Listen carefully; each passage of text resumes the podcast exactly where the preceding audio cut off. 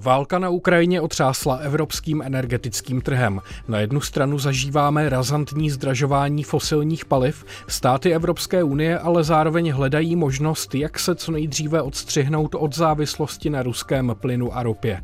Může být řešením návrat k jaderné energii nebo obsazení několika ukrajinských atomových elektráren naopak vybízí k ještě větší opatrnosti, protože se objevují rizika, na kteráž jsme doposud nepomysleli. Více už v dnešní Natuře. Zajímavý poslech přeje Ondřej Novák. Natura.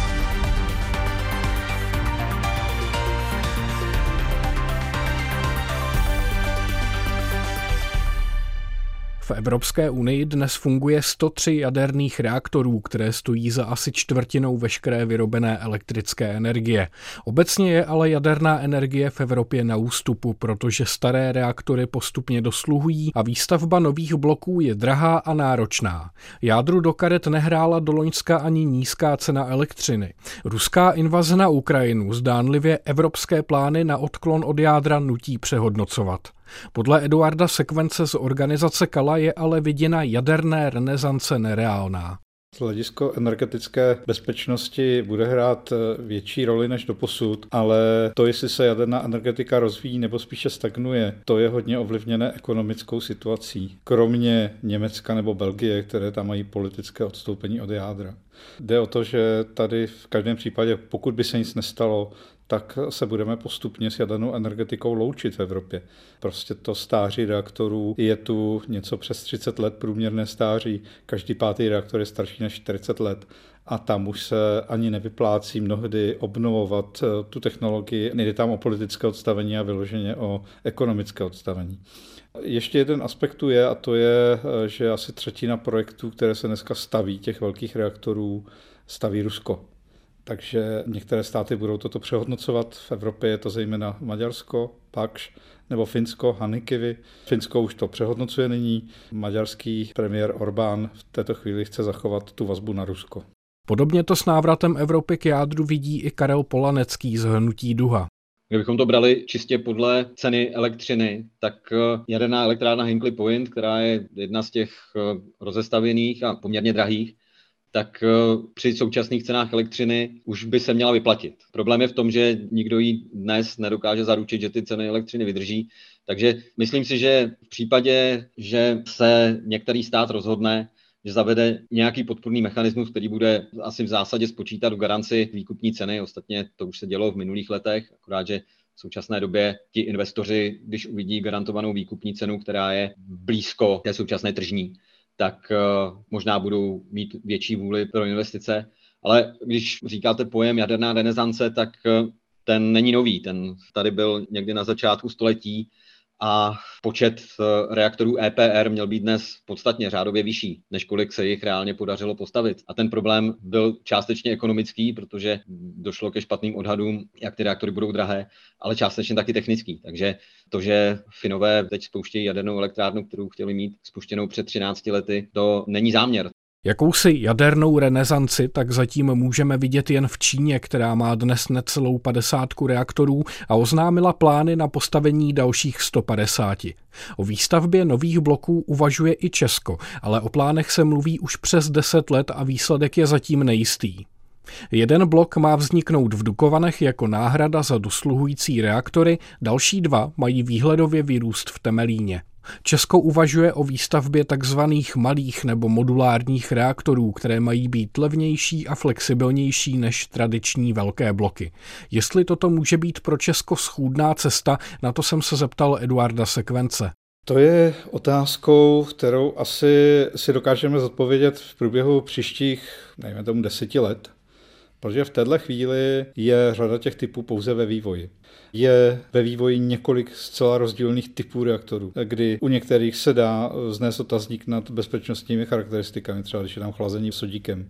A co se týká ekonomiky, tak tam už vůbec v této chvíli, pokud před válkou byly nějaké analýzy k dispozici, tak jim to vycházelo ekonomicky podobně jako ty velké. Ale je samozřejmě otázkou, co se stane, když ty reaktory opravdu se prosadí a začnou být stavěny ve velkém, zda dojde nějaké úspoře z hlediska množství.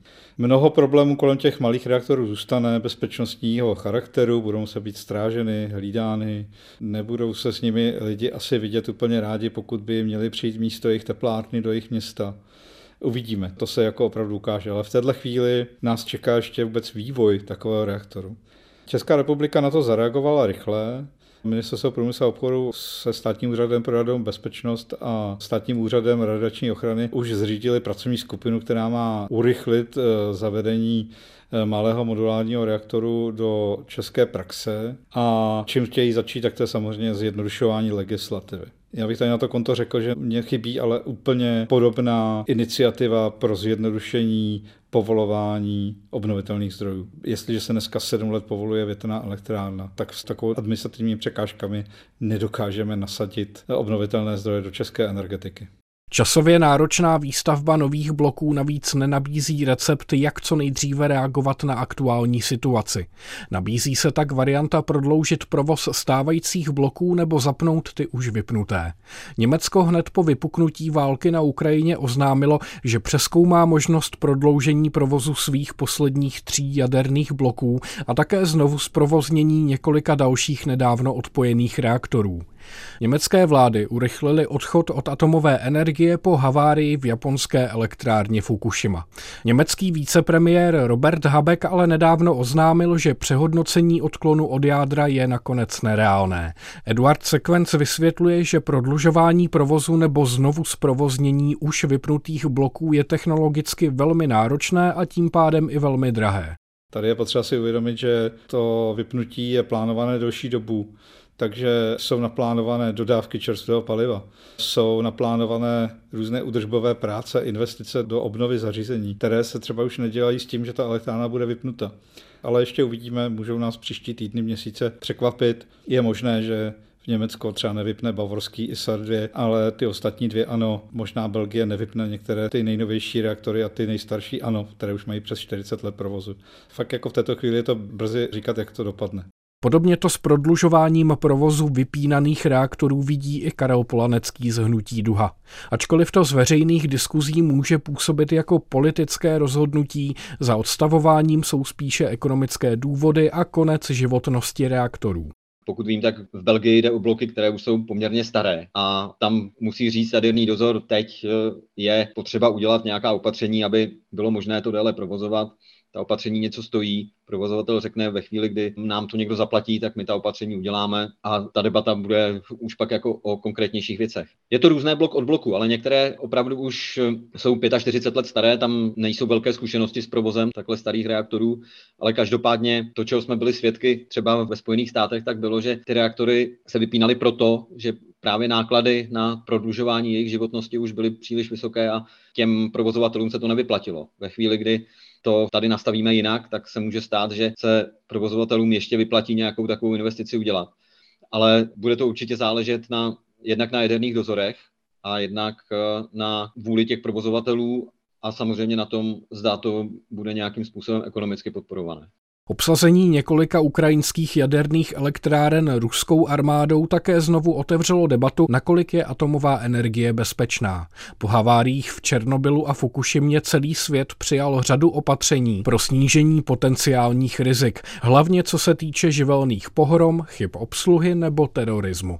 Za běžného provozu se tak jaderná energie dá považovat za bezpečnou, ale problém může nastat během nečekaných situací, což útok armády nějaké členského státu na atomovou elektrárnu jiné země rozhodně splňuje.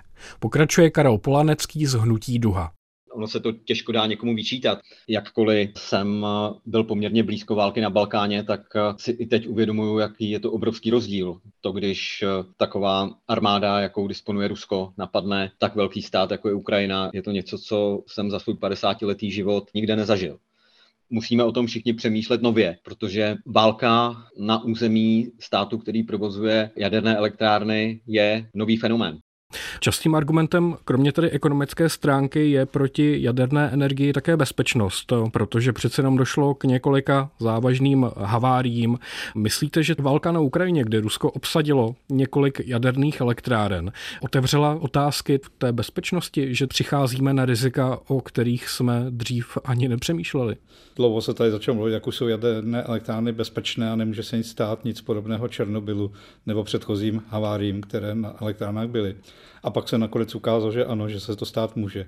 A zrovna tak e, se tady například e, po Fukushimě prováděly v Evropské unii stres testy jaderných elektráren, které měly za úkol zjistit, nakolik jsou odolné třeba výpadku chlazení. A investovali se miliardy korun i v České republice do posílení těch technologií, které dokáží zálohovat e, systémy při výpadku elektřiny. A zároveň se také hovořilo o tom, že nehrozí nějaký útok nebo pád velkého letadla, protože to prostě je ochráněno protivzdušnou obranou a bezletovými zónami.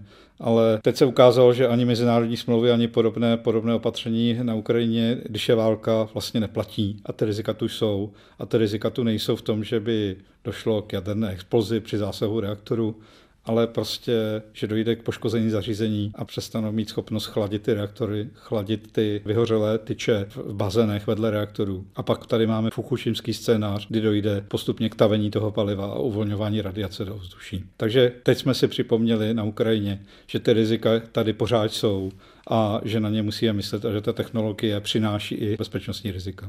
Vysvětluje Eduard Sekvenc z organizace Kala. K úniku radiace z ukrajinského Černobylu ani záporožské elektrárny zatím zřejmě nedošlo, ale agentura pro atomovou energii údajně s druhou jmenovanou ztratila spojení. Ruská armáda se navíc blíží i k jeho ukrajinské atomové elektrárně u města Južnoukrajinsk. Pojďme si ještě v dnešní natuře poslechnout, jak se na budoucnost jaderné energie dívá náš advokát přírody Čestmír Klos. Komentář načetl Ondřej Ševčík. Čechy neopouští sranda ani když je válka před dveřmi. V situaci, kdy je třeba hledat rychlou energetickou náhradu za ruský zemní plyn, ustavila se při ministerstvu průmyslu skupina komiků z různých institucí a to na podporu malého modulárního jaderného reaktoru. K dispozici zatím mají jen model vystavený v Dubaji a své barvité sny. Do pouhého prototypu chybí dlouhá léta a miliardy korun.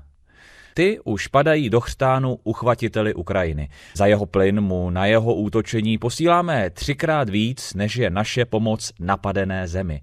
Je to nepochopitelné, proč ministerstvo nezřídilo v energetické nouzi raději pracovní skupinu na podporu tepelných čerpadel, solárních článků, bioplynových stanic či zateplování budov. To jsou technologie už ověřené, rychle a levněji realizovatelné s okamžitým efektem energetických úspor.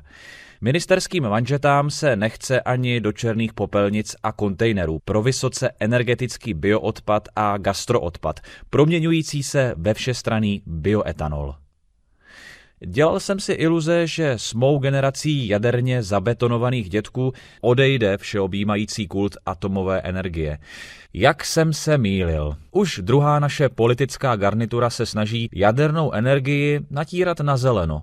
Atomová elektrárna nevypouští emise do ovzduší, no sláva. Produkuje však odpad nebezpečný na tisíce let. Ticho. Jako by to riziko vadilo jen vesničanům, kterým chtějí ten zářící odpad nadspat pod jejich domovy. Občané střední generace jsou vůči jaderným rizikům většinou lhostejní, jen když mají čím svítit a chladit mrazáky. Na ministerstvu se jaderným rozvojem zabývá rota 40 úředníků. Kolik asi se jich věnuje větrníkům? V to, že jaderná energetika je zelená, nevěří nikdo. Ale mnozí se to snaží ostatním sugerovat. Jsem rád, že environmentálně myslící mladí na to nenaletí, jenže i tato generace má své jaderníky. I ti by měli myslet na klimatickou změnu, protože řeka Jihlava nemusí velký reaktor, který do Dukovan plánuje stát uchladit. To byl Čestmír Klos, jehož komentář načetl Ondřej Ševčík. Dodejme jen, že kromě bezpečnostního hlediska, nedodržování termínu zprovoznění a vysokých nákladů na nové bloky provází jadernou energii ještě jeden problém, a to jak naložit s vyhořelým palivem. To může být nebezpečné i tisíce let a řada států světa se tak rozhodla radioaktivní odpad uložit do hlubinných úložišť, jejichž vybudování je ale také hodně drahé. Vyhořelé palivo se dá recyklovat v takzvaných rychlých reaktorech, ale jde o stále nedostatečně zvládnutou technologii, kterou dnes navíc vyvíjí hlavně Rusko. Posloucháte Naturu, magazín o přírodě a životním prostředí. Premiéra v sobotu po 17. hodině na Plusu. Válka na Ukrajině ukázala, že energetika má i bezpečnostní rozměr, a to zejména v případě, kdy jsme závislí na dodávkách z autoritářských režimů. Pokračuje zvláštní zmocněnec pro energetickou bezpečnost Václav Bartuška z Ministerstva zahraničních věcí. Myslím si, že napříč Evropou je jasné, že v energetice musí být na prvním místě bezpečnost. A to jak bezpečnost nás samotných, tak bezpečnost dodávek energií elektřiny i zemního plynu a ropy. A že musí být mnohem větší vstup států a aktivita států v té oblasti. Evropa měla posledních 20 let velmi liberalizovaný trh elektřinou, zemním plynem. Zase kdokoliv mohl obchodovat s elektřinou i zemním plynem. Bylo zde minimum kontrol a státy se snažily naopak z té oblasti výjít ven. Od loňského podzimu, díky razantnímu nárůstu ceny zemního plynu a následně i elektřiny, je stále víc a víc jasné, že státy nemůžou nechat energetiku na pospas trhu, když to řeknu takhle zjednodušeně že zkrátka elektřina není jenom komodita. Je to také něco, bez čeho nemůžeme žít a fungovat v téhle civilizaci. Takže nepochybně napříč Evropou vlády členských států Evropské unie už začaly mnohem víc vstupovat do trhu a budou vstupovat stále víc. U nás jsme třeba viděli odvolání DPH za energie koncem loňského roku. Vidíme, že nová vláda má ve svém vládní prohlášení zájem, jak vstoupit do LNG terminálu v sousední zemi, tak se zasadit o postavení 150 tisíc střech s fotovoltaikou a mnoho dalších. Čili vidíme napříč Evropou že energetika se stává absolutním politickým tématem číslo jedna. V souvislosti s válkou na Ukrajině a tím pádem ještě více rostoucí cenou plynu se začalo mluvit eh, také o tom, jestli náhodou třeba některé státy typu Německo nebo Švýcarsko nepřišly příliš brzo s odstavením jaderných elektráren. Jak to vidíte tady v tomto světle? Myslíte, že se jejich postoj začne měnit? Když dovolíte, neodpovím vám přímo. V každé členské zemi je jaderná energetika tak niterným tématem, tak výsostně politickým tématem, že jakékoliv komentování zvenčí vnímá velmi citlivě. Vzpomeňme si, jak jsme my Češi vnímali, když nám Rakušané v 90. letech říkali, nedodělávajte ten temelín, vůbec tomu nerozumíte, jste na to moc hloupí. Vedlo to k tomu, že se veřejné mínění v Čechách kompletně otočilo a temelín byl dostavěn. Čili neradil bych, prosím, žádné sousední zemi ani další zemi v Evropské unii. Rozhodně pro nás platí, že jádro zůstává v našem mixu a chceme ho mít i nadále.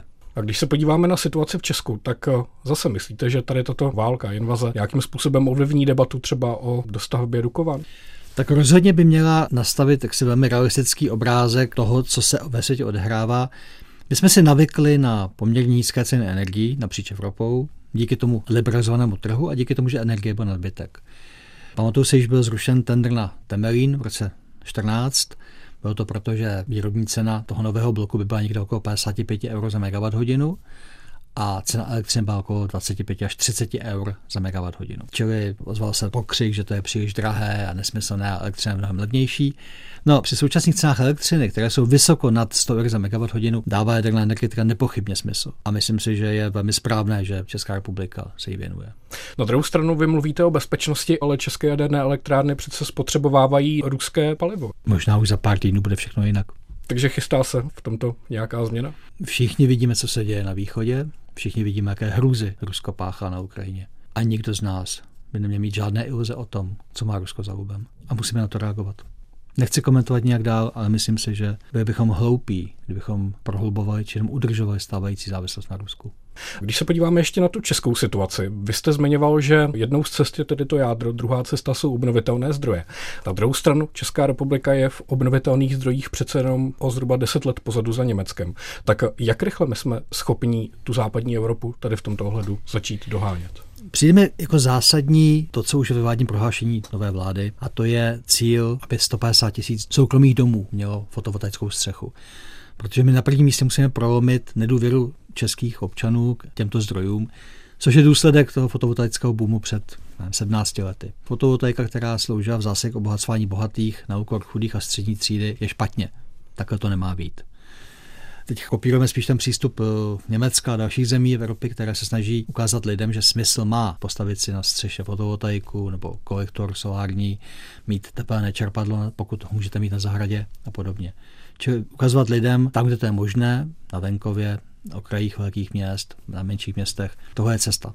Samozřejmě máme problém se sídlišti a s velkými městy. Tam obnovitelných zdrojů mnoho nepostavíme. Přechod na obnovitelnou energetiku je už teď velice drahý. Teď se k těm všeobecným výdajům přidají ještě výdaje na zbrojení. Tak eh, kde na ty obnovitelné zdroje vezmeme? Teď jsem počítal, kolik by nás stálo naplnit zásobníky zemního plynu na příští zimu. To je zhruba 3 miliardy kubíků plynu. Při ceně okolo 200 eh, euro za megawatt hodinu je to nějakých 50 korun za jeden kubík plynu, čili 150 miliard korun jenom zásobníky na tuto zimu. Pokud tato čísla nepřesvědčí lidi o tom, že má smysl investovat do dalších zdrojů energie, včetně obnovitelných, pak už nevím. Nepochybně nás čekají velké výdaje. Na druhou stranu je nutné říct, že značná část energetiky v Evropě prochází obnovou prostě protože už je na konci životnosti těch původních celků. Když se tady loni zavíral Prunéřov 2, elektrárna uhelná na severu Čech, tak se nezavíral kvůli klimatickým cílům, ale prostě protože už byla na konci životnosti. A tak jako obnovujeme svoje telefony, počítače a auta, podobně se obnovuje energetika. Čili část těch investic je naprosto logická a přirozená. Takže to není, že bychom jako vyhazovali peníze za zbytečné věci, to rozhodně ne. Vysvětluje zvláštní zmocněnec pro energetickou bezpečnost Václav Bartuška z Ministerstva zahraničních věcí. Kromě výstavby nových, ať už jaderných anebo obnovitelných zdrojů, má Evropa ještě jednu možnost, jak snížit svou závislost na ruských dodávkách plynu a ropy, a to prostřednictvím energetických úspor. Strategický ředitel nadace partnerství Miroslav Kundrata říká, že pomoci nám v tomto ohledu můžou třeba moderní technologie. Jako neziskovky třeba z praktické zkušenosti na DC partnerství dlouhodobě upozorňujeme na to, že máme obrovský potenciál v úsporách. Jenom 40% energie v Evropské unii jde na vytápění a chlazení budov. A víme, že většina těch budov opravdu není postavená úsporně, zdaleka nevyužívá současné technologie. Nám se v nadaci partnerství podařilo dosáhnout spotřeby 9 kW na metr čtvereční za rok vytápění chlazení v našich administrativních budovách. A to díky tomu, že ty budovy jsou postaveny v pasivním standardu, ale také díky tomu, že využíváme k jejich temperování chytrých technologií, které umožňují vlastně z jedné kW elektrické energie vyrobit 5 kW tepla nebo chladu. A toto všechno současné technologie umožní, akorát jsme nebyli důslední, ani Evropská unie, ani vlády nebyly důsledné v tom, aby se toto vyžadovalo minimálně na těch veřejných budovách. Vy jste říkal 9 kW na metr čtvereční. Jaká je taková průměrná nebo běžná spotřeba pro srovnání? No, já si myslím, že minimálně šestkrát, osmkrát větší, záleží na tom, jaké budovy máme na mysli, ale je to mnohem víc. No a když teda mluvíte o těch chytrých systémech, tak eh, myslíte, že Evropa by kromě tedy investic do výstavby obnovitelných zdrojů měla právě zainvestovat i tady do těchto chytrých systémů na energetické úspory? Nepochybně. To už je takové kliše vlastně, že když za veřejné peníze postavíme budovu, která je energeticky minus 20 let oproti současným technologiím, bereme ty peníze z platů učitelů a posíláme je Putinovi do Ruska. Myslím si, že teď ten akcent na to plánování a projektování budov musí být opravdu jako výrazně jiný a všichni skeptici, kteří se dívali na to, že nějaká úspora na té okamžité investici je důležitější než dlouhodobé provozní náklady, myslím si, že ten názor změní. Kromě samozřejmě výborně zaizolované budovy a využívání všech pasivních technologií stínění a rekuperace tepla, tak u nás třeba se nejvíc osvědčily právě tepelné čerpadla, které čerpají energii z hlubinných vrtů. A ty jsou právě z hlediska té proměny úplně nejefektivnější. Ten topný faktor je tam jedna ku pěti. Říká Miroslav Kundrata z nadace partnerství a to je z dnešní natury vše. Zbývá připomenout, že vedle úspor chce Evropská unie také výrazně navýšit produkci bioplynu a biometanu, které představují klimaticky šetrnou alternativu k zemnímu plynu. Pokud se o tomto chcete dozvědět více, poslechněte si minulý díl Natury a to buď na webu Českého rozhlasu Plus nebo v podcastových aplikacích. Od mikrofonu se loučí a zase za týden se naslyšenou těší Ondřej Novák.